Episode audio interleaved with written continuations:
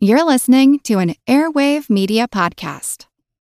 Hello, it is Ryan, and I was on a flight the other day playing one of my favorite social spin slot games on chumbacasino.com. I looked over the person sitting next to me, and you know what they were doing? They were also playing Chumba Casino. Coincidence? I think not. Everybody's loving having fun with it. Chumba Casino is home to hundreds of casino style games that you can play for free anytime, anywhere even at 30,000 feet. So sign up now at ChumbaCasino.com to claim your free welcome bonus. That's ChumbaCasino.com and live the Chumba life. No purchase necessary. VGW. Void were prohibited by law. See terms and conditions. 18 plus. Mother's Day is almost here, and you can get her the most beautiful time-tested gift around. A watch she can wear every day from Movement. Whether your mom is into classic dress watches, rare and refined ceramics, or tried and true bestsellers, Movement has something she'll love. And right now, everything at Movement is up to 50% off site wide during their Mother's Day sale. A watch is a gift that celebrates all the time you spent with mom. And a Movement watch is even more than that. Movement uses industry leading materials for their fresh modern watch designs, from technically complex ceramics to vintage inspired style. All for an incredible value your wrist and wallet will both love. And with one size fits all convenience and fast free shipping and returns, it's a stress free shopping experience. Save big on the best Mother's Day gift ever with Movement. Get up to 50% off site wide during their Mother's Day sale at MVMT.com. Again, that's up to 50% off at MVMT.com.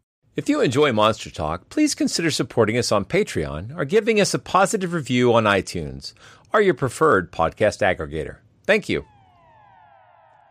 If you haven't heard of Jack Parsons outside of Monster Talk, you likely will soon. We've been laying the groundwork for this episode for several months, trying to provide a context to the rise of Western esotericism and occult magic in Europe. We've talked about witches, secret societies, theosophy, and the rise of Aleister Crowley's Church of Thelema. In the early part of the 20th century in Los Angeles, a young science fiction fan and rocket enthusiast spots a book by Crowley at a friend's house, and it changes his life forever.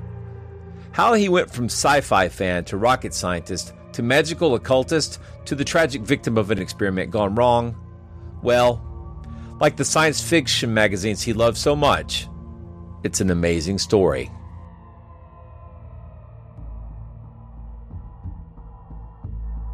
It's actually quite unlike anything we've ever seen before. A giant, hairy creature, part ape, part man. In Loch Ness, a 24 mile long bottomless lake in the highlands of Scotland. It's a creature known as the Loch Ness. Monster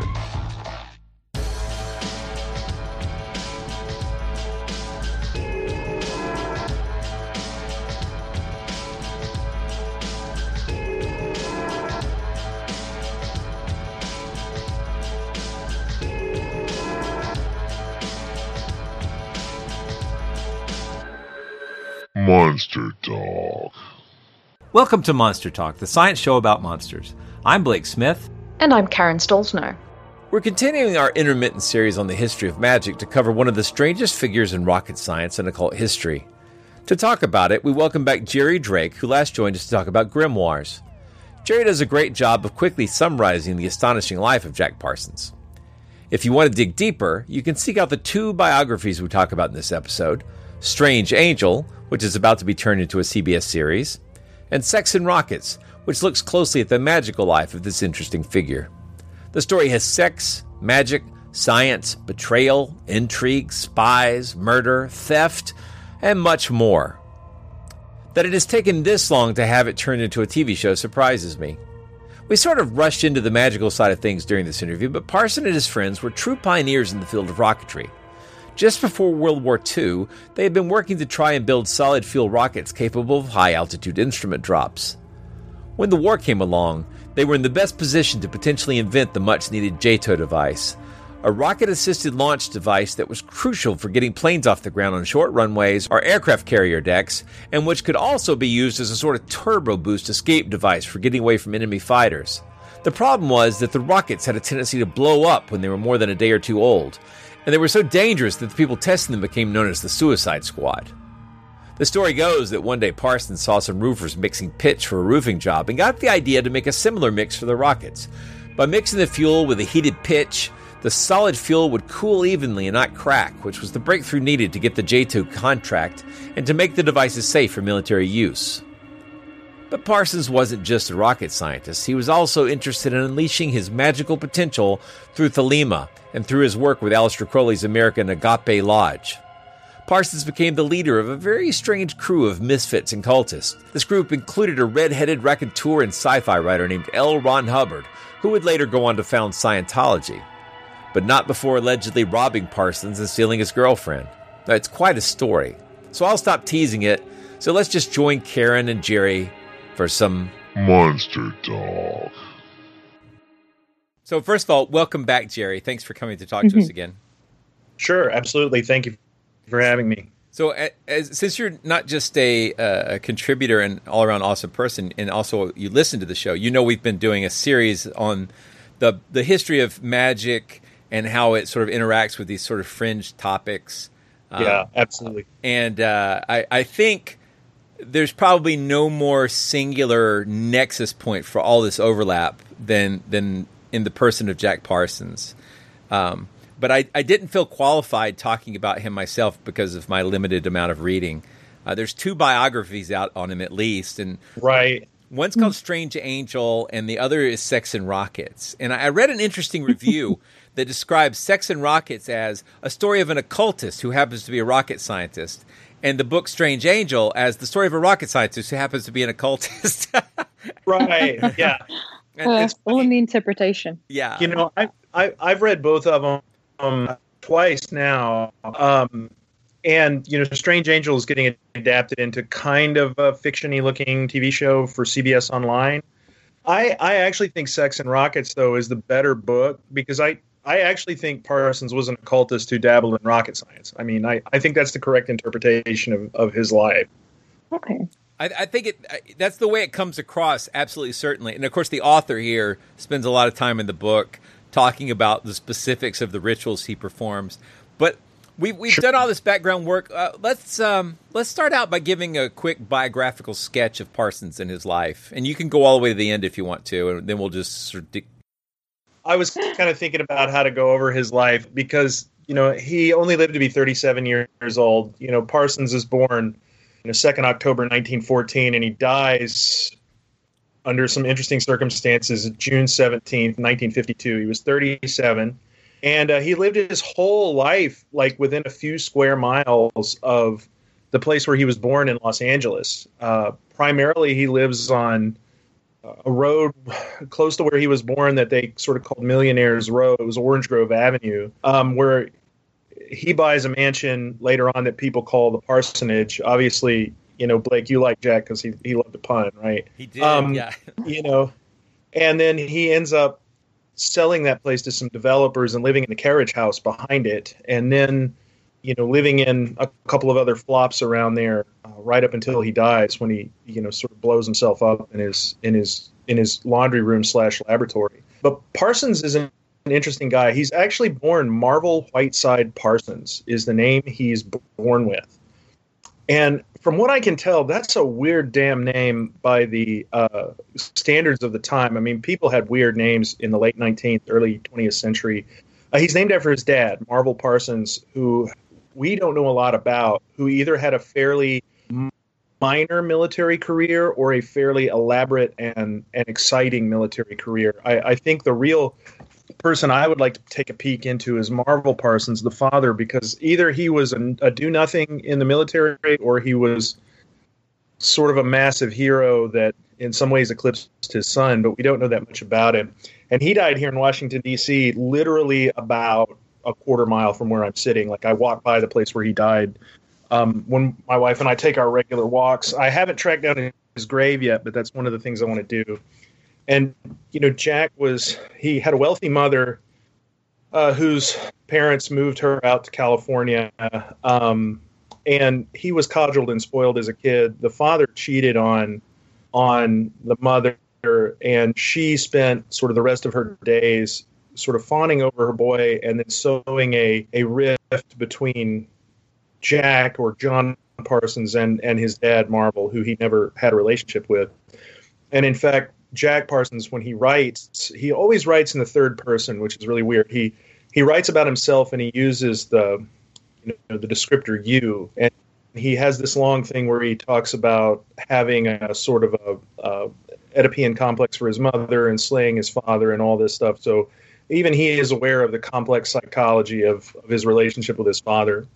And he develops a, an interest in rocketry really early as a kid, basically by making explosives out in his backyard. And he falls in love with sci fi. And I mean, growing up in 1914, he's living in sort of the golden age of, of science fiction, you know, and pulps and all, all that stuff. And, and pretty early on, from what we can tell, becomes obsessed with the idea of space travel and using rockets to, to break the, the barrier, um, the Earth space barrier. And he begins to experiment with rockets really early on.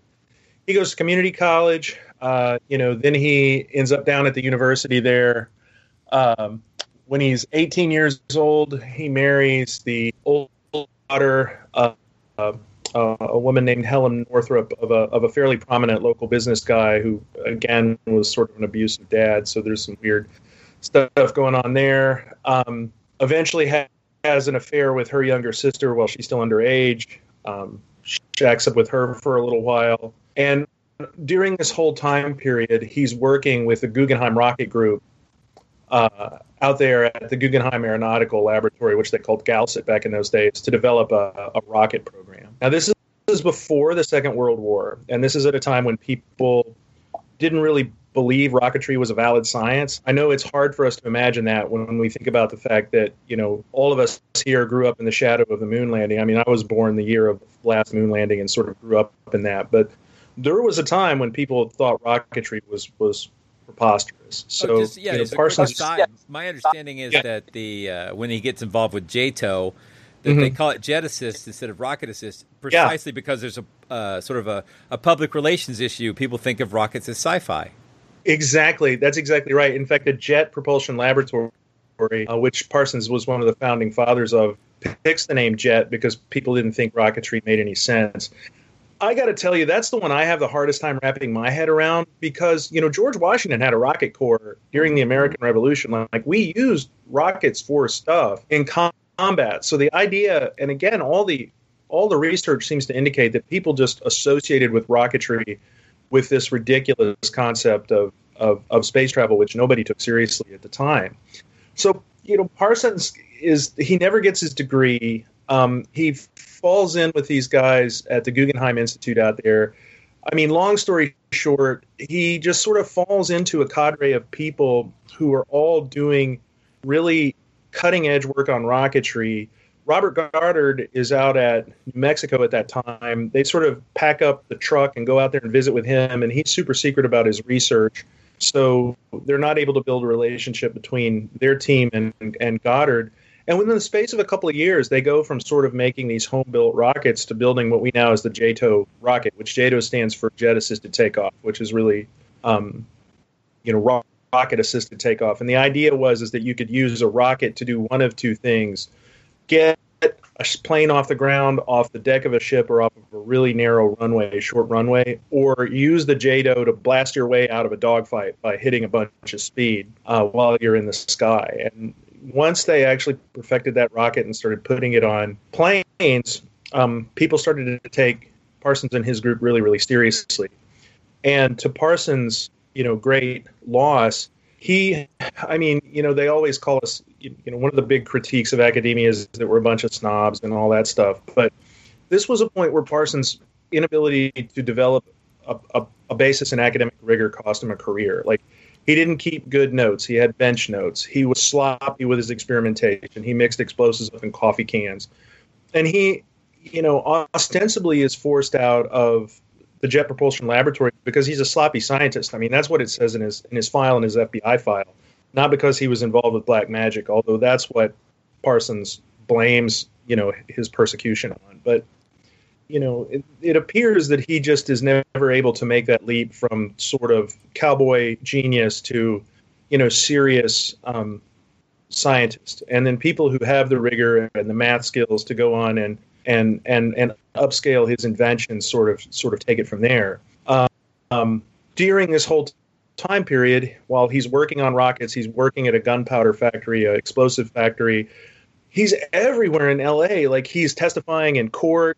Uh, he ends up helping break up a ring of corrupt cops who blow a guy up. Parsons is able to rebuild the explosive device, the car bomb that was used, and demonstrate that you know it could be used to, to blow up a car. He's hanging out, you know, with people like you know, some um, Heinlein's widow denied it, but apparently he had a relationship with Heinlein.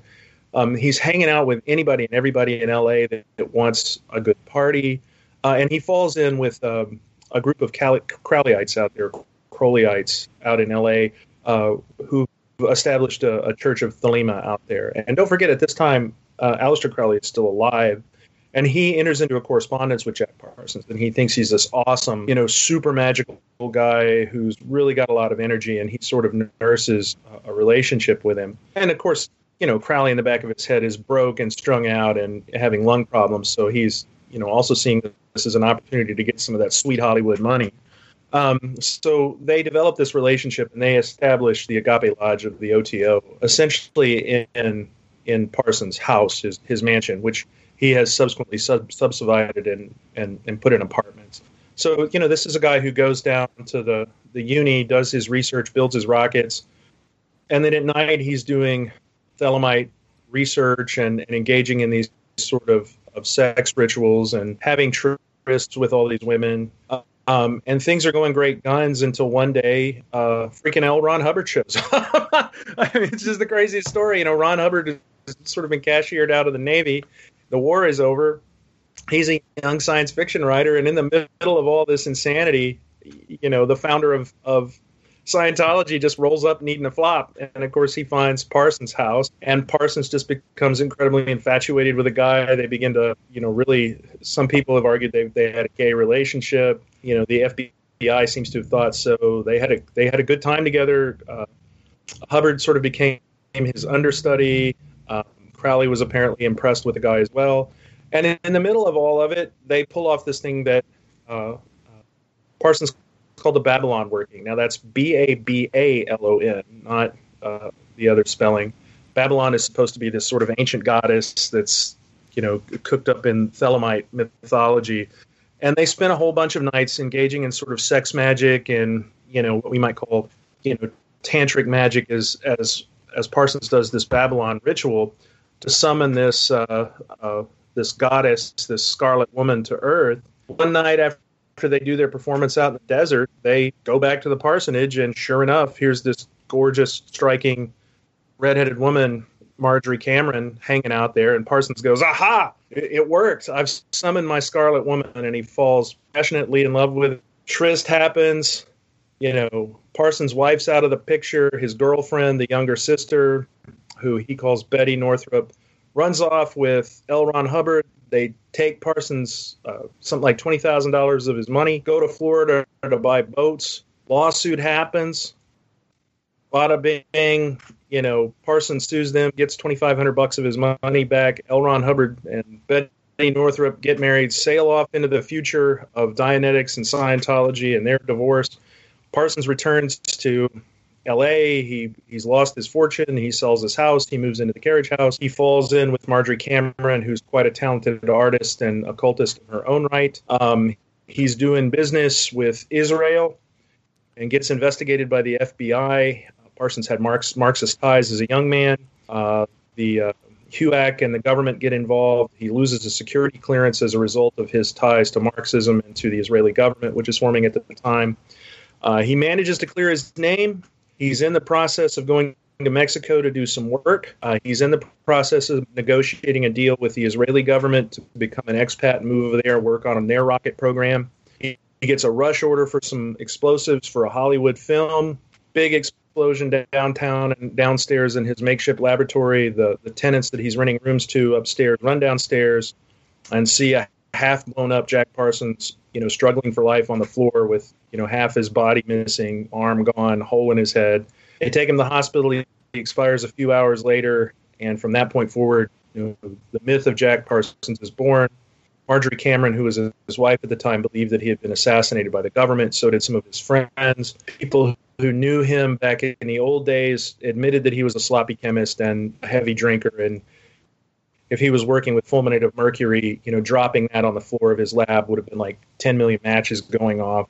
Um, and he, he sort of became something that the world forgot until, I mean, when I got on the internet in the late 90s, you know, that's how I discovered Jack Parsons. There was just a outlift serve about Aleister Crowley where people talked about him. But then out of the blue, you know, I mean, about 10 years ago, I already started talking about it. Like, I don't know if you guys listened to the podcast, uh, Tanis, a story that Parsons supposedly wrote that's apocryphal. He didn't really write it. it serves as the basis for that podcast. Uh, not no spoilers, but if you've read all the the Twin Peaks material, the two books that came out in conjunction with the series, the Babalon working in that has a lot to say about how the the Twin Peaks universe was created, and Parsons has just become this this huge pop culture hero in the last few years. There's two bios out about him. He's a hero of podcasts and conspiracy websites, and you know all, all kinds of strange, weird corners of the web where where people are you know, wanting to talk about this stuff.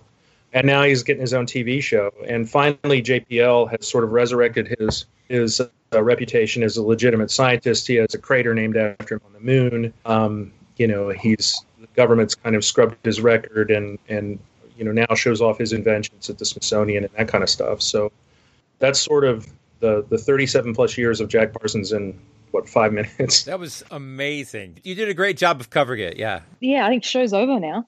Oh, okay. That's an amazing story, and what a what an extraordinary life he lived. I just don't even know where to begin with this. You know, one of the things I think that we have to realize is that this this story actually began. I think why we really started talking about this during the grimoire episode is, you know, one of the grimoires that I brought up, I believe at that time, was one called the uh, the Book of the Sacred Magic of Abramelin the Mage, which is supposedly of uh, Kabbalistic magic that goes back to the uh, uh, 13 and 1400s. And that is the book that Aleister Crowley Crowley uses at Boleskine House uh, to try to summon his moonchild or his guardian angel. Um, and he spends that six months up there doing all these crazy rituals before that finally breaks down. And that's really the thing that, that Parsons bases his attempt to summon the Scarlet Woman or Babalon on. And, you know, Crowley writes a book about it called The Moonchild, which I personally think is a rewriting of Machen's The Great God Pan, but we could talk about that later. but yeah, I mean, this story actually predates Parsons. It begins with Aleister Crowley, and then I think it's still going. Like Parsons has a life now that exists in pop culture that's sort of transcended the, the, the life of the real guy. Right. And so, speaking of Crowley, uh, how do you think that Parsons, uh, Thelema, Thelema, I guess it depends how you want to pronounce it. How you want to pronounce um, it. Crowley, Crowley, Thelema, Thelema. exactly. Yeah. Potato, potato. um, so, how do you think that uh, his involvement in this uh, this group would be interpreted by typical 1950s America? Oh, wait, quickly, um, magic. It's spelled the same but pronounced different. ma- magic, magic. Actually, you know, I, I, I hate to do this to you, but you know, Aleister Crowley actually told us how to pronounce his name. He wrote a poem called "The Convert," and it has a line in it that goes, "Where are you going, so meek and holy? I'm going to the temple to worship Crowley." So he tells us how to pronounce his name. Um, That's true. That's true. Yeah. yeah. And if you um, get the uh, Sex and Rockets, the new edition, it's got an opening by uh, Robert Anton Wilson, and he keeps yeah. reminding you throughout the essay it's pronounced Crowley, rhymes with holy. Yeah. Rhymes Might have been a half rhyme, though. Yeah. you know, we we know what people thought about Jack Parsons and Thelema at the time. Uh, one of his obituaries from the Pasadena Independent says, "John W. Parsons, handsome 37-year-old rocket scientist, killed Tuesday in a chemical explosion." Was one of the founders of a weird semi-religious cult that flourished here about 10 years ago. Old police reports yesterday pictured the former Caltech professor as a man who led a double existence a down to earth explosives expert. How can you be a down to earth explosives expert? who dabbled in intellectual necromancy. Possibly he was trying to reconcile fundamental human urges with the inhuman Buck Rogers type of innovations that sprang from his test tubes. And if that doesn't so, kick off your Call of Cthulhu investigation, your campaign is broken. Yeah, your, your campaign is broken. you know, uh, I'm working on my new uh, uh, HP Lovecraft streaming service. I'm calling it Call of Cthulhu. Oh, nice. sorry, so, so, sorry. all right, you can. All right, never mind. Um, we know. My, um, sorry. We so I mean, you know, you have to take. Let's go way on back because we're we kind of talked about this last time. Like, Mm. we're Are, they competing of- with Nyarlathothoth uh, uh, Nyarlathothothix? I'll have to work on that. Sorry. Sorry. Oh, th- this just got real nerdy. I really apologize, Karen. Okay. Just got. just got yeah um, like we're all products of the satanic panic right? And before that our parents are products of the red scare. So you know we're talking about a time before jonestown before the satanic panic before any of that stuff when when when everybody was a christian you know everybody went to church. So the the world of sort of magic witchcraft the occult christianity fringe religion was was was was more real back then. Like you know you you had people who were doing things that we would consider cultish behavior you know um, who was that guy reverend major jealous divine the the black pastor from philadelphia who had this big alternative religious christian movement and you know these guys were on the radio and they were fairly mainstream so you know by this time in the 30s 40s and 50s Crowley has jumped the shark. He's he's not the great beast anymore. There's nothing that he can do that's shocking, and people are reading Oscar Wilde in school, and you know there's there's just not that stigma. He's an he's an antique by this time, and this is a world of science fiction and sort of intellectual play. So I really don't think people saw Thelema as anything other than just you know a, a, a bit more California weirdness. It it was just it was no different than any you know, I don't want to say seven day Adventism, but you know, that's the tradition my family comes out of, and they were thought of as just kind of a little off center and a little weird at that time. Prior to the whole associating anything not sort of mainline American Protestantism or Catholicism with with Satanism, I think Parsons was thought more of in his day as just being an eccentric. And again, he chalks up um, his firing from JPL or his dismissal from JPL to his association with Thelema, but the file actually says it was because he was a sloppy scientist. And I think it was probably easier for him to reconcile in his mind that he was a persecuted religious hmm. minority rather than a guy who just was so so at his, his work. You know, one of his critics or one of his ex friends who became critics actually said, you know, Jack wanted to behave the way he always did in his backyard, you know, and in this laboratory situation, we had to be safer. And I, he blew up a couple like their lab blew up a couple of times they actually got kicked off campus so i i don't know i i think that thelema is probably considered a lot more weird and terrible today than it was back then when it was still new and still kind of being participated in by people who were fairly you know fairly normal and, and mainstream Wasn't he a Marxist for a while too? I read that somewhere. I mean, he flirted with everything. Like he was a Marxist for a bit. That's what got him in trouble. You know, the first time with the government. He he was a seeker, what we would call a seeker now. You know, uh, I mean, I think I would say he was just a you know kind of a poor little rich kid who was looking for. He was very intelligent. I mean, that's dismissive, but he was a very intelligent guy. He had a lot of drive and a lot of genius, but he was really looking for an anchor, a worldview, and a, and a father. And he was continually, you know, sort of hooking up with beautiful women, stroke that ego, and then strong, interesting, powerful men. Crowley, the scientist there at Caltech, um, L. Ron Hubbard later, you know, people who could fill that gap of the missing sort of Marvel Parsons. And he has this dual personality. I mean, in his professional life, he's referred to as John Parsons. In his occult life, he's Jack Parsons. You know, and he's got this sort of two-fisted, two-handed way of being. You know, a lot of women thought he was effeminate, but the FBI file says that he's this macho man. So he's really very, you know, mercurial in the way he approaches life. He's always sort of looking for something. And I mean, this is a guy who's embraced a, a fringe science, what would be called a fringe science then.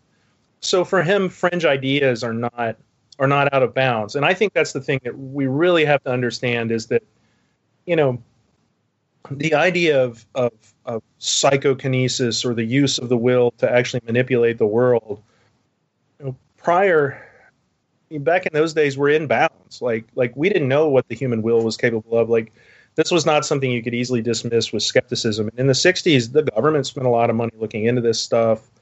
You know, if the idea of space travel was in bounds, then a lot of what Parsons was looking at for people was in bounds, probably a lot more than than it is today. And my husband commented he watched a couple of uh, YouTube videos with me on Jack Parsons, and uh, he drew some parallels to Howard Stark. And Yeah. uh, he was just wondering, with him being a womanizer and just all of the other elements of his personality, do you think that uh, that character was modeled after him in any way? I don't know if he was modeled after him, but boy, it, it's certainly tempting to say that. There were a couple, I can't remember off the top of my head, but there actually are a couple of characters that are based on Parsons that we know. I can't remember if that's one of them.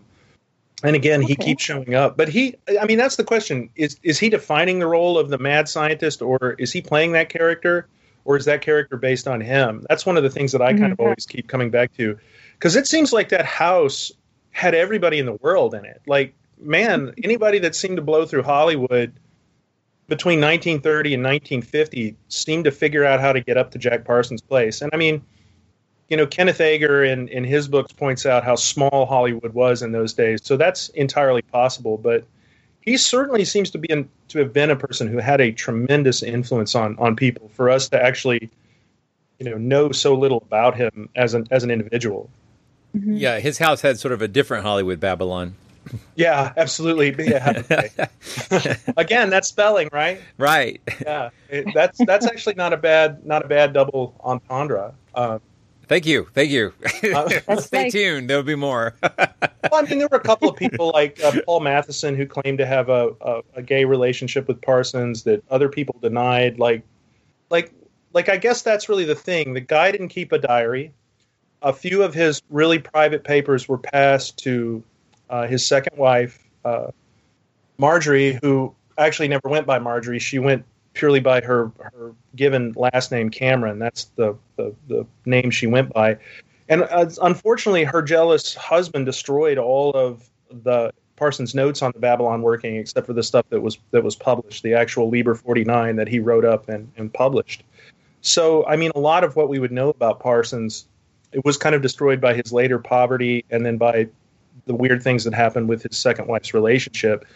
So we're we're really left to look at what other people said about him, the FBI file, the the records at JPL, and unfortunately, a lot of that stuff doesn't cover the the occult aspects of his life. And now I think a lot of people are just kind of trying to ride his coattails and make claims about their relationship with him because again, that house seemed to just anybody who was interesting sort of passed through that front door. Yeah, we'll put some links in the show notes, but there's some interviews with people who actually lived at the house uh, on YouTube, Yeah. Which are pretty Yes. interesting. Um, so Crowley, uh, he seemed like we we talked about him in uh, multiple episodes. So if if you're just tuning into this as your first episode in our Magic series, I'd encourage you to go back and listen to our. Uh, sort of uh, series we've done going from early witchcraft trials all the way up through uh, Aleister Crowley and Western esotericism. Give this stuff some context. This is a really interesting guy, but I think if you take him outside of that context, it's a fantastic story, but it makes a lot more sense if you know where it's coming from. But let's. Right. My question is. So Crowley, who seemed like he was looking for money from the American OTO chapters, but but what else was he looking for from Parsons and from Smith, the guy that was in charge of this lodge before him? What what was Crowley trying to get out of spreading Thelema? Well, I mean, Crowley, I, and that's man, that is a complicated question, you know. And I've worked in Crowley stuff. There's, you know, one of the things I like about Aleister Crowley is I get older, I'll always be able to cosplay him. I, I seem to see his his face in the mirror more and more whenever I get up in the morning. so, you know, I have a soft spot for him. He's going to be my Halloween costume for the rest of my life. But um, that is the big question of people who sit around and discuss this guy is to what extent was he a true believer versus to what extent was he a cynical manipulator?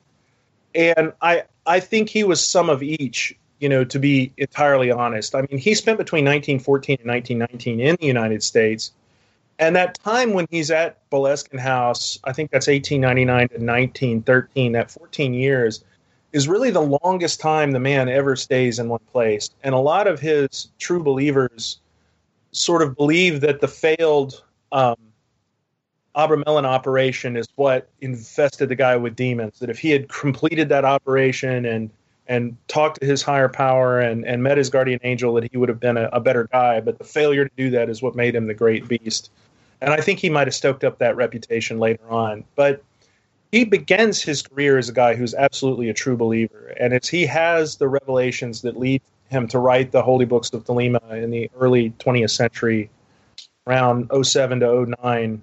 Um, he's he's intent on founding a new religion, and it's a new religion that you know he has rooted in history. You know, it, it goes back and, and relates to some earlier writings about free will. It's it's a cleaned up, very British version of sort of Nietzsche's philosophies. Um, it's super libertarian in its outlook, you know, and it, it's very much about the dignity of the individual, individual freedom, and he's sort of proposing Thelema as a as an alternative, not just to Christianity, but as an alternative to other forms of esotericism, the Golden Dawn, Masonry, all these things he had dabbled in, um, and he's really trying to supplant that with his own belief system. So in the beginning, you know, Crowley is very he founds the Abbey of Thelema in Italy, which just turns into this hellish nightmare of gross sickness and debauchery for real. Um, and he doesn't come out of that unscathed. As he gets older, he seems to be trying and poorer and broker and sicker. He seems to be relying more on more on acolytes to, to pay his bills than he is actually trying to be a, a, a priest of this new religion. And I think by the time he runs into Parsons, he's about 50 50. He's really trying to found Thelema in the United States as a, you know, of course, the United States is where something like this would take off. I mean, look, L. Ron Hubbard, man, he got the message. He figured this out too sweet and and made it work in a way that Crowley certainly never did. But that was because I think L. Ron Hubbard was completely cynical. He he wasn't sincere at all. He he was in it for the bucks.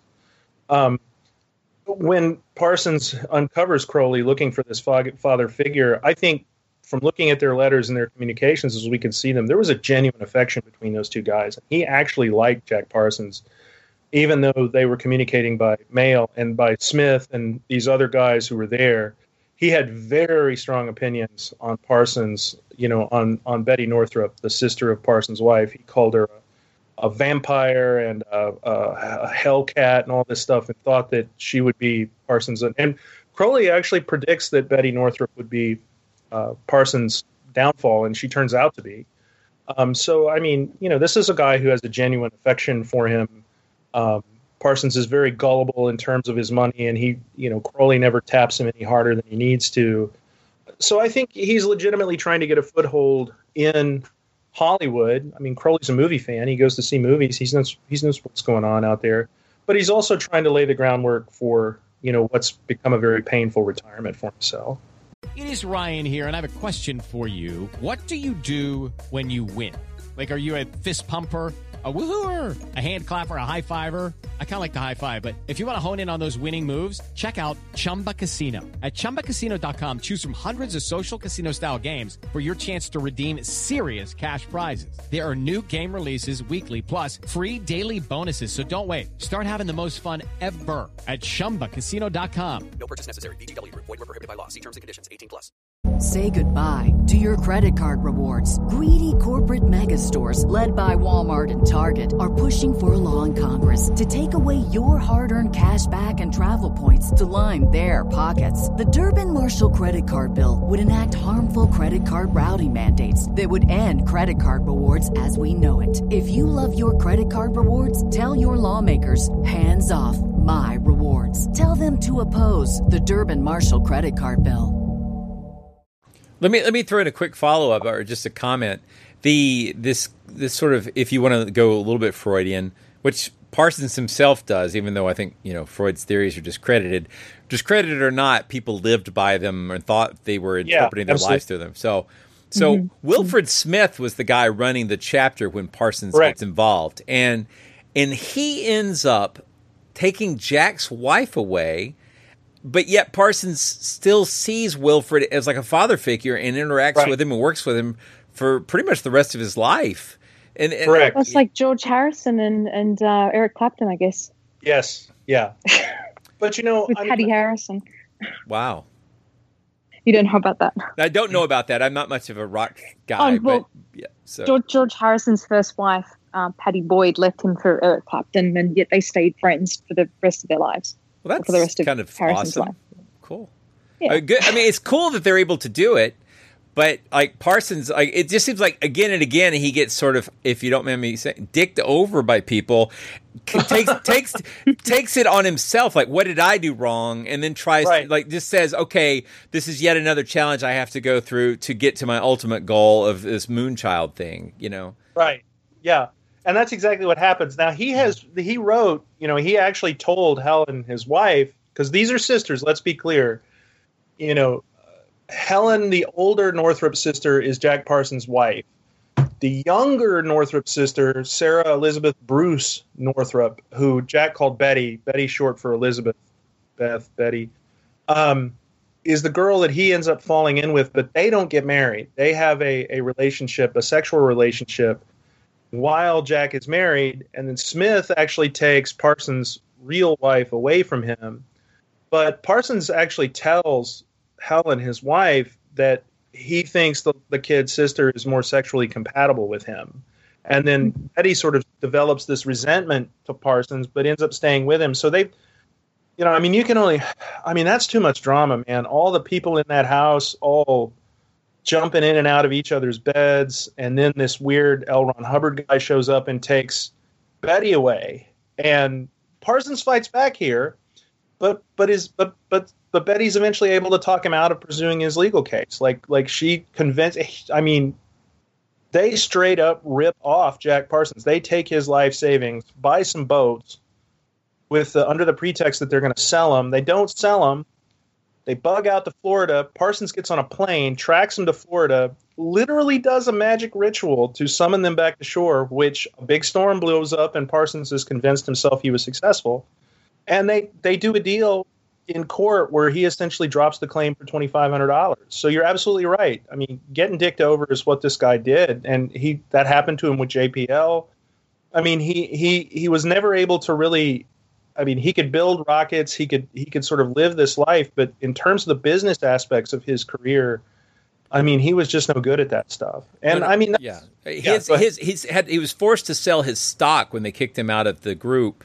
The, the- Correct. and and that stock would have been worth 1000000s mm-hmm. and he got about twenty thousand bucks. So Well, not only that, he sells his house, and what do they build there? The first Busch Gardens. So yeah, he didn't even make he didn't even make money off his real estate. So wow.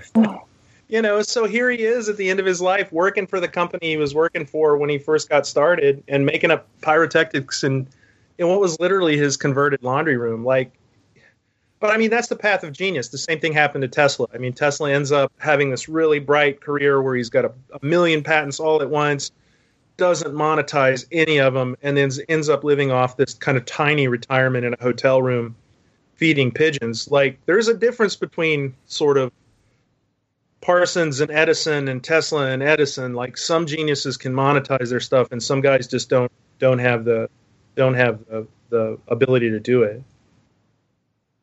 Oh, I mean, you mentioned uh, I give all my stuff to the government for free, and my wife thinks I'm stupid, so I might be in that camp too. So. But uh, getting back to L. Ron Hubbard, we've Yeah. touched upon him a couple of times. So can we go into a little bit more detail about how he became involved with Jack?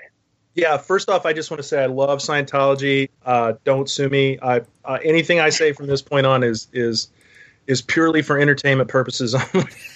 Sure, we, we love Scientology too. we love it. It's it's a valid religion. Everybody just chill out. So um, I we probably shouldn't even be doing this episode. We should be watching the upcoming uh, Tom Cruise movie. right, right. We're all we're all friends here. Yeah, no, I didn't write a, a chapter about them in one of my books. No. no. No. Oh yeah. Well, so Um, we are all clear, right? We're all Yeah, clear. All Yeah, clear. no, we're clear. We're all barefaced and clear. Um, L. Ron Hubbard shows up at the house. He's sort of introduced to Parsons through that occult community. Their connections are a little bit unclear. He shows up at the house renting a room, referring to himself as Captain Hubbard.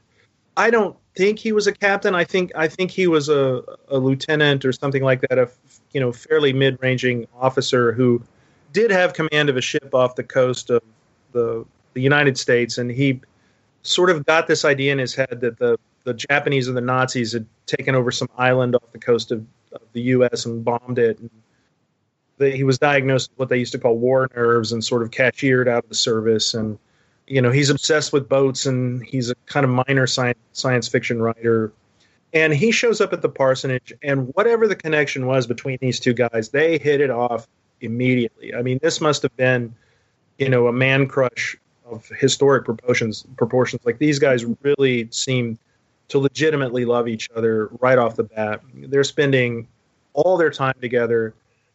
They, you know, Parsons has this idea to do the Babalon working, the Liber 49. He's gone out into the desert and sort of been delivered this this vision of how to manifest uh, Thelema through Babalon, and he gets uh, Hubbard on board, and they spend you know just hours at night. And you can go online and read this if you. I think if you go to Jack Parsons's YouTube page, there's link to the or not YouTube Wikipedia page.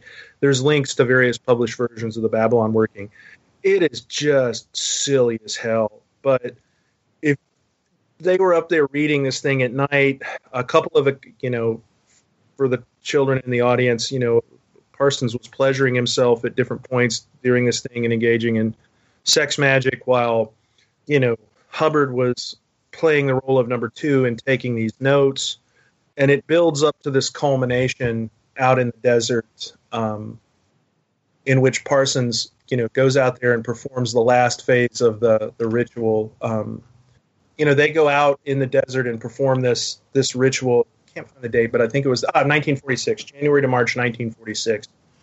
You know, they go out in the desert and perform this ritual, and you know whatever they see out there convinces Parsons that he's been successful. And then when they come back to the parsonage, the way they tell the story, the way Parsons recorded it, is that Marjorie Cameron was there, and, and they saw in her the manifestation of of Babalon, um, and she was a, a big look up Marjorie Cameron from 1946. She was a very striking, you know, a, a woman. I, I mean that I I probably would have been impressed too. Um, and from that point on, their relationship seems to break down. Like like the new shiny in Parsons' life is Marjorie Cameron, and Hubbard becomes sort of interested in in Parsons. You know, what are we going to call her? Mistress, girlfriend, the sister of his wife, and they begin to build a relationship. And Betty, the way people described her, she was an incredibly div- divisive person. You know, Parsons made her sort of second in command of the the, the the Agape Lodge, but she had no interest in it. She loved to party. She would go out to bars and call on the phone to interrupt Parsons' rituals and performances. And she was always just trying to be the center of attention, the center of the show. And her and Hubbard convinced Parsons, this is all pre Dianetics, that they've got a business deal they're going to do.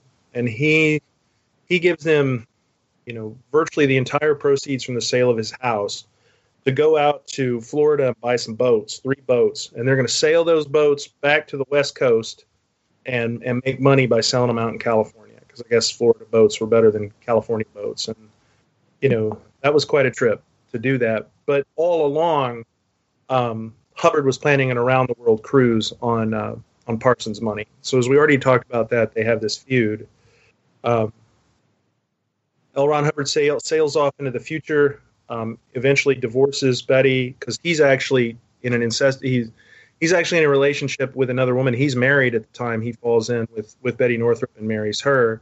He cleans up his act, writes Dianetics, and the rest is history. And then he later claims he polishes over this time in history by claiming to have been a secret agent who was, you know, embedded in with, you know, Parsons and the Agape Lodge and, and you know, rolled heads and busted them up, you know, detective style. You know, what he was doing was, you know, for the good of the country to get rid of these commie, you know, Satanists uh, who had who had weaseled their way into the, you know, into the defense industry.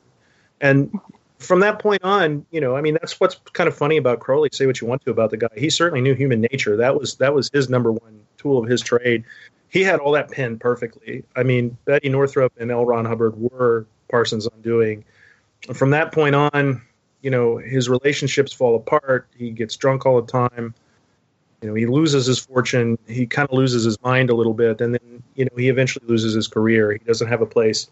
Rocketry is no longer cowboy science by the 1950s. Uh, we were planning, you know, the I believe we were getting close to putting Blue Gemini on the on the on the charts to start doing some of the early big rockets. We've done Operation Paperclip and stolen all the all the German scientists and away from them. And the Cold War is going great guns. So there's just no home for Jack Parsons, the occultist, inside the world of, of, of rocketry at that time. I, I don't want to lose sight of of uh, Parsons' rocket contributions. I was going to talk about that, yeah, but I think I'll put that in the pre-info stuff because that's uh, I, that's easily summarized, but it's some good stuff.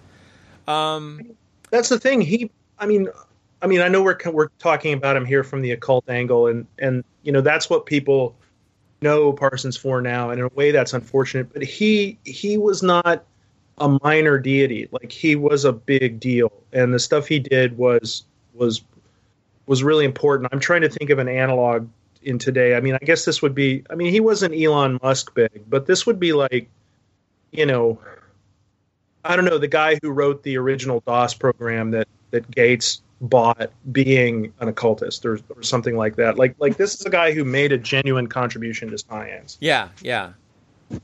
Yeah, so that's a, yeah. It, the computer industry might have some nice parallels. I'm not sure quite who to grab onto there, but uh, yeah, he made some interesting breakthroughs, important ones. But I guess the point was, but you you mentioning paperclip's a big thing because when, yeah. when they the, the, Germans were way ahead of of the Allies in rocketry, and so when they got the Germans, they got the German scientists, they got the German research, uh, and they, you know, basically forgave them for being terrible Nazis and said, "Hey, you know, it's okay uh, if you'll just tell us about your rocket science." And so, you know, between right. and, and it went from uh, amazing artillery use uh, to uh, satellites and moonshots and all that sure. stuff pretty quickly.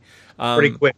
Yeah. So um, so that that that's another story altogether. The the whole thing about Operation Paperclip and you know it, it certainly is faster if someone else has already done the work. But but Parsons was making huge breakthroughs uh, in you know chemistry, uh, but he was doing it in a really cowboy way. You know that's one of, that's one of the things I do want to I do want to address a little bit. That I I mean we're all skeptics here, though. I'm I might we might not be good skeptics by some people's standards one of the weird oh man i'm gonna say i'm, I'm gonna say it one of the good things about the germans is they were german culture was a little weird and a little mystical i mean aside from the whole hitler thing i mean not to you know make a joke out of that I mean, they were not as dogmatically skeptical as the American population was as we are. I mean, they had that whole like they thought Vril was real. They had a very weird view of the world that we, you know, at the time would have thought was silly and today think is preposterous. But because of that, they had a culture of being willing to throw tons of money at these things they called Wunderwaffen, which were these, you know, exotic ideas for weapons. I mean, Hitler was investing money in a, in a nuclear bomb. Uh, he didn't put his money that way because he considered it Jewish science, so his prejudice got in his way there. Um, but he he took very seriously the concept of rockets in a way that Americans did not. And you're right. As a result of that, he got way the hell the hell ahead of us, right at a time when when it was crucial that we actually be developing those kind of technologies. Yeah, we, we were pretty short sighted. Uh, the whole thing about people not even wanting to believe rockets were possible. I mean, uh, it, you know, there's a cool story about uh, Parsons and his coworkers, or who were, they were just friends at the time, not coworkers, but uh, calling up Goddard, uh, who was considered to be, I guess, the father of American rocketry, uh, sure, and uh, making phone calls and exchanging information until Parsons and his friends realized Goddard's actually pumping them for info. They've got they've gotten ahead.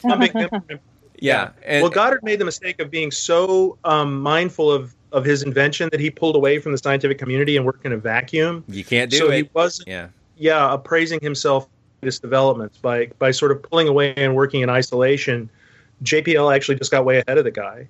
the, the Nazis, I mean, they were exploring a lot of supernatural phenomena and, and claims, and um, they were trying to train dogs to talk and, and do all kinds of interesting things. So, it, yeah, it, I, it got really weird. And again, you know, one of the founding, the Vril Society, you guys ought to do a show on that sometime, really seriously.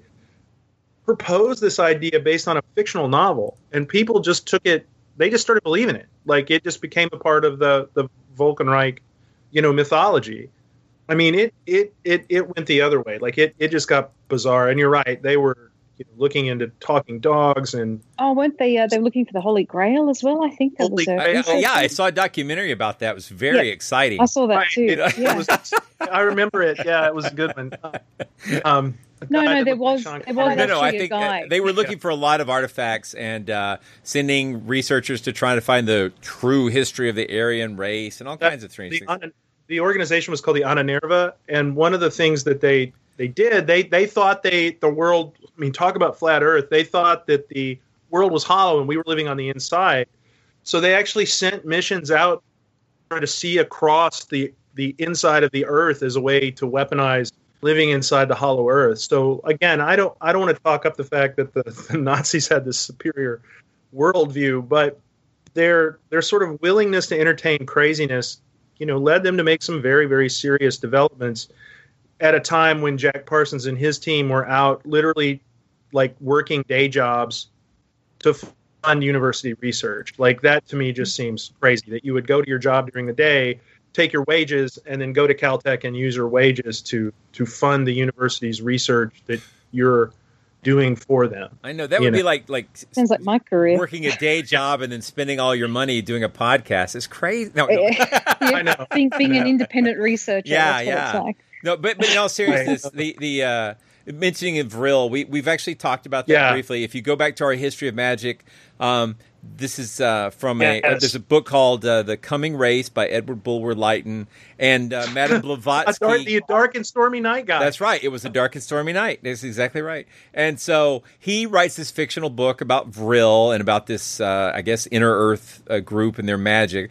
And it comes up again and again and again. It's uh, Yes. it's involved in uh, Theosophy, the the reboot with Blavatsky. It's involved in uh, Yes. lots of other stuff. It seems awfully reminiscent of the Shaver mysteries. It's just it's just never going to die. So you know and i the, i think parsons was tapping in to bring it back to that into this other kind of like thelema is the human manifestation of the will and one of the things that happens that i find really interesting you know seven degrees of separation this is my connection to jack parsons is you know marjorie cameron goes on to have a relationship with kenneth anger the filmmaker the guy who's sort of the modern prophet of of, uh, of chaos magic who I actually met in Dallas in the 90s at the Thelemite Temple there. so, wow, you know, I mean, it was pretty cool. Um, you know, he was doing a book signing, I think, for Hollywood Babylon 2 or one, one of those, and he did it at the, the Temple of Thelema, which is quite, I don't know what it's like now, but in the 90s, it was kind of a neat place there in Dallas. It wasn't very far from the, the Scottish Rite Masons Lodge, which is also a neat place in Dallas. There's this this idea that the you know to borrow the Nietzschean phrase that the will to power can be made manifest through magic that you don't need the secret ritual you just need a ritual. You don't need the you know the the, the magic words you know whatever klaatu barada nikto or whatever to be exactly right. So long as you're using these things as a focus for your will um, it's it's not really important how you do it. It's just that you make sure you do it. And Parsons, I think he never called what he did chaos magic. That phrase comes later, but that's what he was doing. His will to focus his his energy into these magical processes, and I think that's where he would explain it away as a kind of scientific method. You know, this is this is something that you know he could hang his hat on as something that might make the human will manifest in in physical reality and of course believed in this hierarchy of, of, of these beings out there But just a quick comment. I mean, it's not like this idea is dead. Not only there's still No. people. I mean, the, the Dean Radin, who some of our listeners will recognize from uh, his parapsychology work, and uh, uh, he's he's been around for a while. We've talked about him briefly a few times, but he just, he has a new book out right now, which is all about magic is real. That all this idea about the will and using the will to influence reality, it really works. Um, I'm highly skeptical of that. I think we've probably made that clear by now. But uh, it, even if this idea is not true, this idea is not dead. I mean, not only is it not dead, you know, I was I was up in Brooklyn doing a reading of a of a book uh, that I collaborated on a couple of weeks ago. One of my friends who was a fellow author is a Wiccan, and and she's done a book called I'll plug a book, uh, Light Magic for Dark Times, and it's, I mean, that's her whole shtick is that you know I've written this book of magic spells that I mean, I think I think you and I might call it curandismo.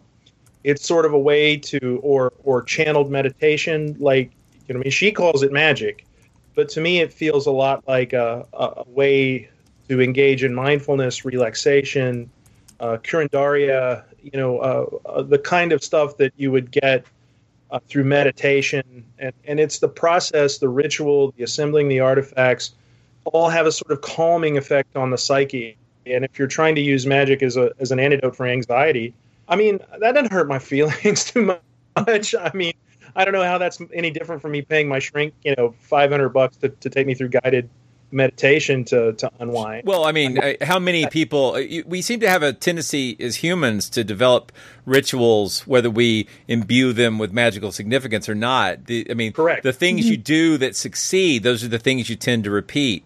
You know, Correct. and unfortunately, the things you do that fail but feel good also you tend to Also, you repeat. repeat. I was going to say that. Yeah. But I, I was actually curious. So, uh, in the uh, Sex and Rockets book, it seems like Jack was just making his rituals up. Like his actual Crowley esque uh, research seemed to be pretty limited from when I was reading, and that he he was just sort of defining his own rituals, and that seems like what you're talk, talking about. So, Blake, are, are you asserting that people don't make up sacred texts? Mm, no, no, no, no, no. I just wanted to know if there's any definitive I mean, re- reason to believe somewhere. Jack. No, I, I imagine everything has source material. No, he was, and he admitted he was just making them up, and that was the crux of his thing. He he really did, and Crowley was the same way. I mean, Liber forty nine, which is Parsons' Babalon working, that's his most famous work, and his contribution to sort of magical literature en masse. He says he was channeled to him in the desert. Well, I mean, you know, all of his writings that they were all channeled by these ancient masters. That's what Blavatsky said. It's always channeled. I mean, hell, man, the Bible was channeled, right? Like, it, that's the method by which rituals come into being on on the part of most people, and that's what you know. I mean, what is that's how Hubbard got Dianetics, right? He went into a trance and reconnected with his ancient reincarnated self or whatever, and channeled Dianetics. But yeah, Parsons was just making this stuff up. He wasn't going he wasn't doing what what we want him to do. Like you and I want him to go to the monastery in Poland and find the book, you know, from 1430 and and bring it down and do the ancient ritual and have all this stuff happen. That's what Aleister Crowley did with his Moonchild ritual. He actually had the Book of Abramelin, which is this sort of obscure text, and and he was trying to, you know, base his his ritual practice on this ancient text, but Parsons being a scientist, I mean, the guy invented his rockets out of out of thin air. He invented his rituals out of thin air too, and and saw them as a vehicle for for channeling his will. And it's clear if read Liber forty nine, it reads like Jack Parsons um, scientific text. It is it is dry and it,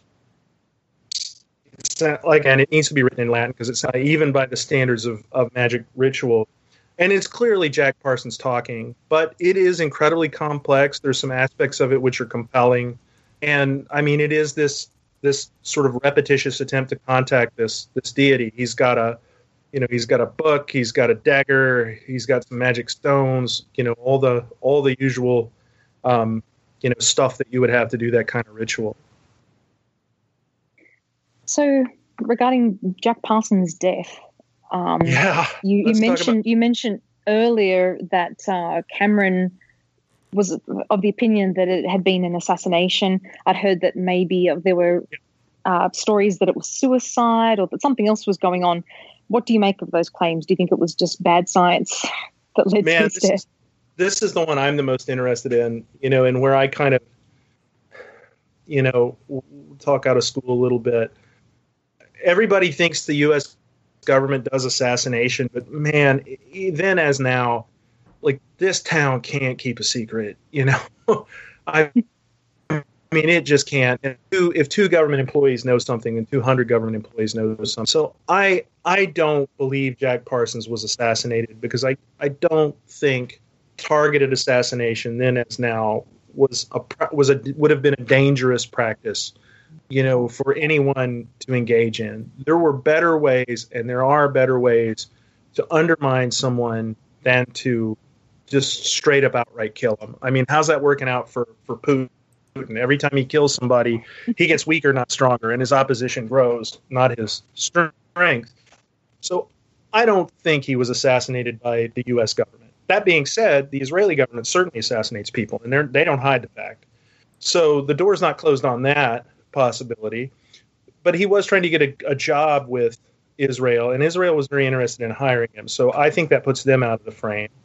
The other possibility for assassination is that he had helped bust some cops for murder um, in that pipe bomb case. They had blown up a car. Some people have argued that the explosion came from underneath Parsons' house, and uh, and that he was assassinated by by those crooked cops or by friends of of the, the LAPD who who wanted revenge on Parsons. And then thirdly, there's the idea of, of suicide.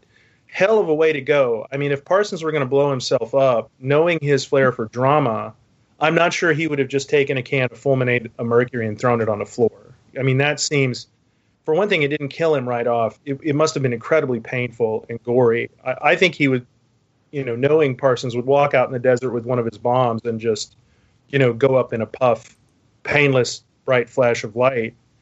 Uh, and then there's the possibility that it was an accident. And you know, I, I hate to be the the downer in the conspiracy theory, but he had contributed to some fairly major and dangerous explosions at Caltech while he was there. And sometimes their lab would blow up in the middle of the day when nobody was even around. So, you know, people who say he was safe with his his his uh, his pyrotechnics, I don't trust that. I mean, because he's mixing up this fulminated mercury in a coffee can in a converted laundry room. Now, and and, I, and to be fair, no longer a, a bastion of sobriety. yes, he's drinking a lot, and you know, my dad was a was a tinkering inventor, and he damn near blew our house up one time. Uh, he kept this stuff around that he called floor sweep, which was a whole bunch of petrochemical poured into a gigantic 50 gallon drum of uh, what do you call it? Uh, wood shavings from the floor. And he would use that to sort of clean up uh, spilled uh, alkaloids around our garage slash laboratory. And one day he knocked his blowtorch into that thing and, you know, damn near blew us all up. Wow. so, you know, and I mean, my dad's a smart, clever guy who had an OSHA certification and all that stuff. So, like, you know, accidents happen. And I just, man, I still feel like Parsons just got careless. I mean, you do that mm. kind of work enough, you get confident, you get overconfident, and let's look at the fact that you know he's heading he's trying to get out the door to go to Mexico about a job. He's strapped for cash. He gets a rush order for this collection of pyrotechnics that he needs to do, and he's trying to slap them together in a hurry, literally while Cameron's at the grocery store. So to me, that that doesn't smell like uh, uh, murder. That smells like an accident. Like mm-hmm. Plus, you know, how do you how do you pull that murder off? Like, what does that look like when the, the G man walks in the door? What does he do? Grab the can of explosives and throw it on the ground with the, the tenants, you know, six feet away in the upstairs room, and then somehow run out before anybody? It doesn't make any sense. Like, there's no there's no cui bono there in terms of of trying to pin this on somebody.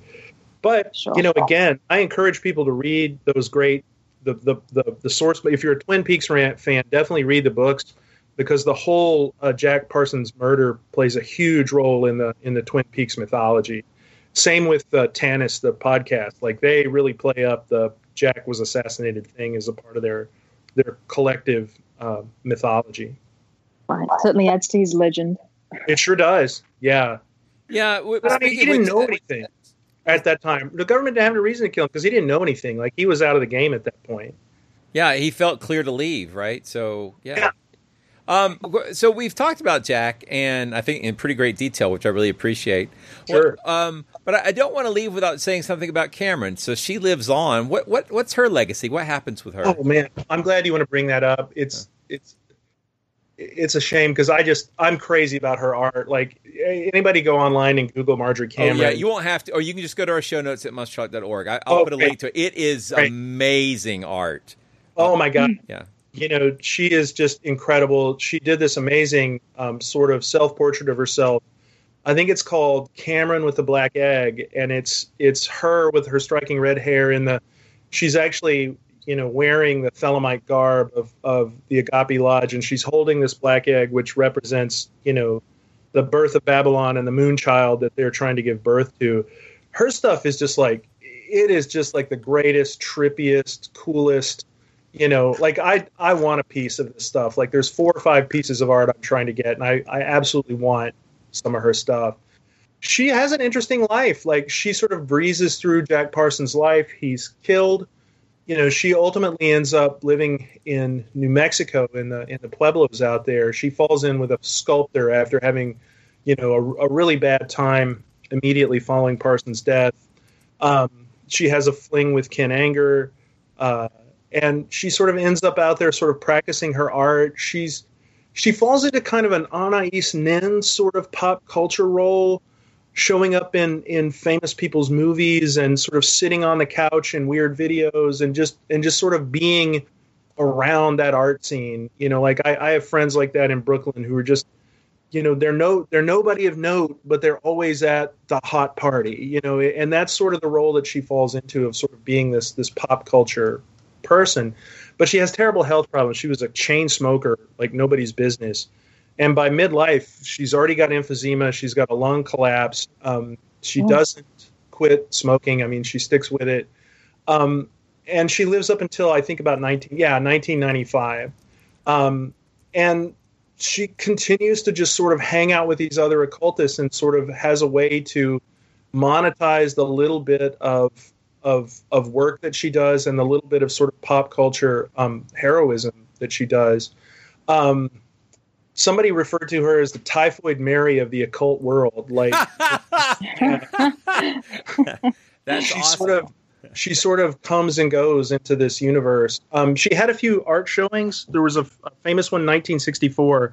That was probably the height of her career. Uh, I think it was called the um, it was called the Transcendental Art of, of Cameron, and that was probably the one time that her artwork was on display. Uh, and it shows up from time to time. I was, I think I was in Taos one time and just walked in and I was like, that's a Marjorie Cameron piece and I can't afford it right now.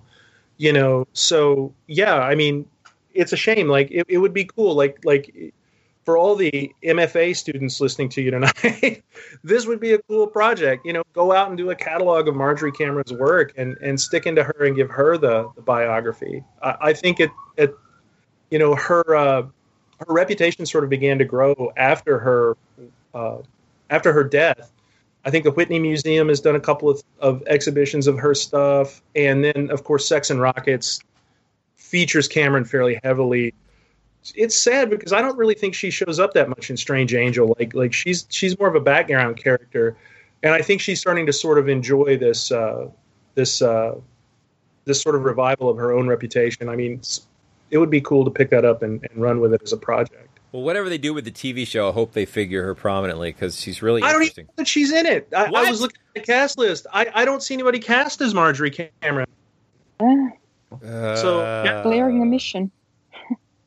Yeah, so I'm kind of curious as to how they're going to do that. So you know, you'll have to do. You'll. I, am ready for the Blake Karen review of Strange Angel when it when it comes out. I, I, but man, I mean, I'm ready to watch it. I just, I, you know, I have really mixed feelings about it being dramatized. So. Yeah, this is fun though because you know you you you might be like me. Like the first time I heard about Jack Parsons, it was like this cool secret that nobody knew. Like it was true. Like oh, I know about this cool guy that nobody's heard of, and you know you'd go to the you know some corner of the web in in 1999 and there would be this little discussion about this famous rocket scientist that was into magic and then all of a sudden like he, he has really enjoyed a, a revival like it has just come out i don't even know what's driving it but it has just come out of nowhere yeah, I, I, don't either, but it's it's it's certainly I think deserved. He's a, absolutely, as I hmm. said, he's the nexus of of science and magic in American culture. So yeah, really interesting. Yeah. So fascinating. Well, I mean, maybe it's the whole cult of Tesla. Maybe he's like the junior Tesla or Tesla for for Lovecraft fans. Maybe he. Well, that's a pretty good analogy. Yeah, he's kind of like the inverse. Yeah, the other side of it, right? So, uh, yeah. if, if Tesla's the the science as magician, he's the magician as science, right? Right. So, I mean, I'm I, I will proudly out myself as being on on Team Edison. I'm I'm science's get me paid. I, I, ain't lying. yeah, that that'll have to go for my book when, when whenever I finish that project. That'll that'll be that's very yeah, Edison's a great example of how to how to monetize incremental improvements on somebody else's back. Right, Right. So, yeah. Mm-hmm. This this is dedicated to my mortgage and my attempt to incrementally monetize this podcast. Yes. So, this does seem like a great place to put a plug in for Patreon, but uh, I'll have one at the lead. Pause for a moment. Absolutely. No, but th- seriously, Jerry, uh, this was fantastic. Uh, thank you for Thank helping you. us uh, do better than I think I could have done trying to. Co- I can't be the expert on this. I, I'm so fascinated by it, though. Um, Oh, incredible story. I just So involved. before this interview, I went to a used bookstore and was while I was there for my son, I was taking him there, and I stopped and asked one of the book people if they had a used copy of Strange Angel, and I was trying to explain to them. They were like, they didn't know who Jack Parsons was. I gave them like a two minute review, and they're like, "Oh my god, how could I have never heard of this person?" I'm like, "Well, you're Right. about to." That's how Yeah. I felt. Yeah, Yeah. yeah. yeah. So, uh, for any people who were like complaining because I'm doing these magic episodes, okay, I'm almost done. Uh, Oh, but if, not if you really. didn't enjoy this one, I don't know why you're listening to the show.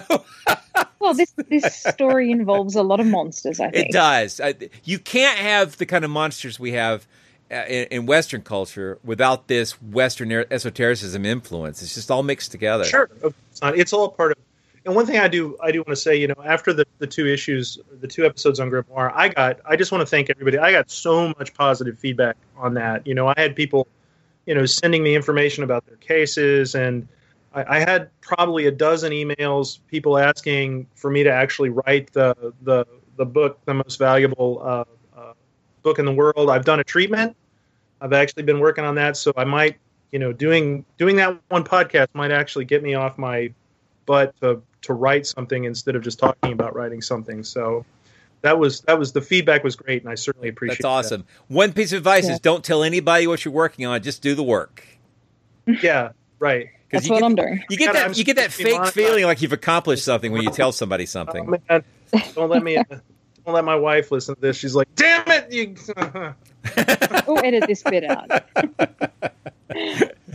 All right, this was this is fantastic. Thank, you, Thank you. thank you again, Jerry. Yeah. We really appreciate you. Thank your you time. so much, Jerry. Good to have you on here again. When you're in town, drink a beer with me. You know I will. All right, see ya. Monster Talk. You've been listening to Monster Talk, the science show about monsters. I'm Blake Smith. And I'm Karen Stollznow. You just heard an interview with Jerry Drake talking about the amazing life of Jack Parsons, rocket scientist and occultist. A link to the books we discussed will be in the show notes at monstertalk.org. Monster Talk is an official podcast of Skeptic Magazine. The opinions expressed on this show are those of myself and my guests, and do not necessarily reflect the opinions of Skeptic Magazine or the Skeptic Society. We hope you've enjoyed this episode of Monster Talk. Each episode, we strive to bring you the best in monster related content with a focus on bringing scientific skepticism into the conversation. If you enjoy Monster Talk, we now have a variety of ways to support the show, all with convenient links at monstertalk.org forward slash support. That's monstertalk.org forward slash support. There we have links to our Patreon pages as well as a donation button. A great way to support the show is to buy us books from our Amazon Monster Talk wish list, which directly helps us with our research.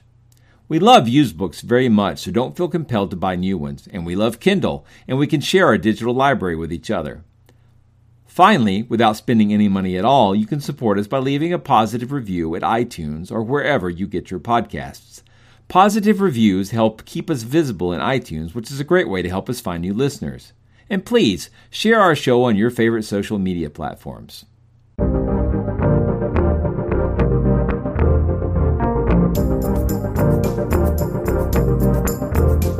Save the date for a colossal CSICon 2018. Bigger venue, bigger stars, bigger ideas, bigger fun.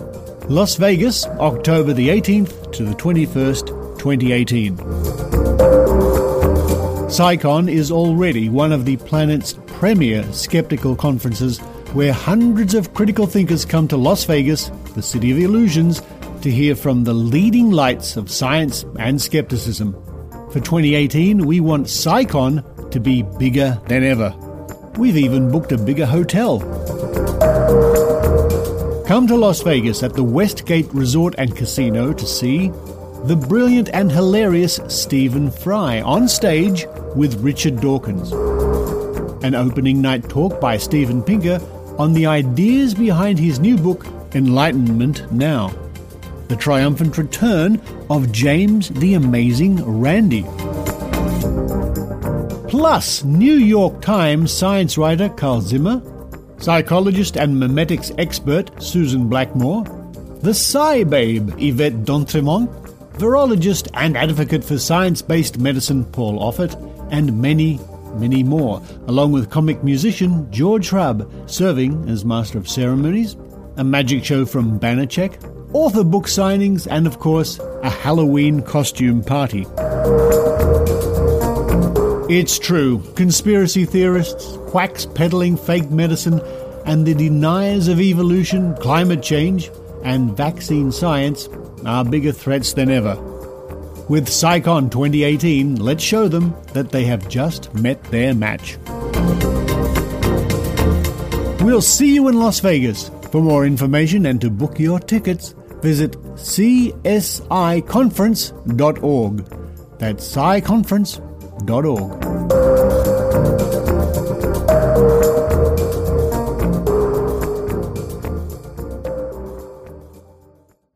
Monster Talk theme music is by Peach Stealing Monkeys. Thanks again for listening.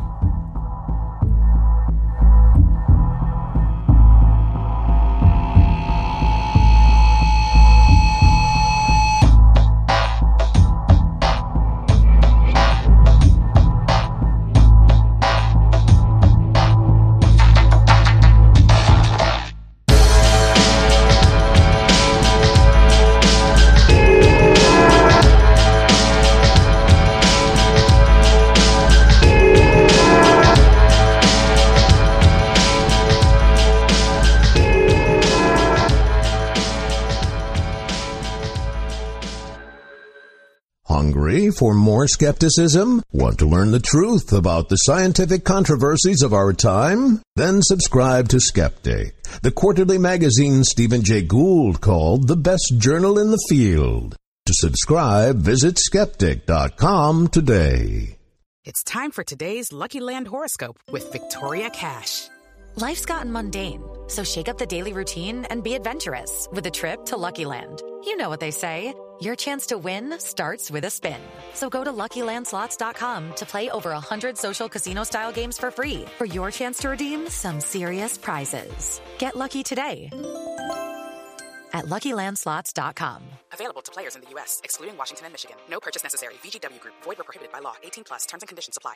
Say goodbye to your credit card rewards. Greedy corporate mega stores, led by Walmart and Target, are pushing for a law in Congress to take away your hard earned cash back and travel points to line their pockets. The Durbin Marshall credit card bill would enact harmful credit card routing mandates that would end credit card rewards as we know it. If you love your credit card rewards, tell your lawmakers hands off my rewards. Tell them to oppose the Durbin Marshall credit card bill.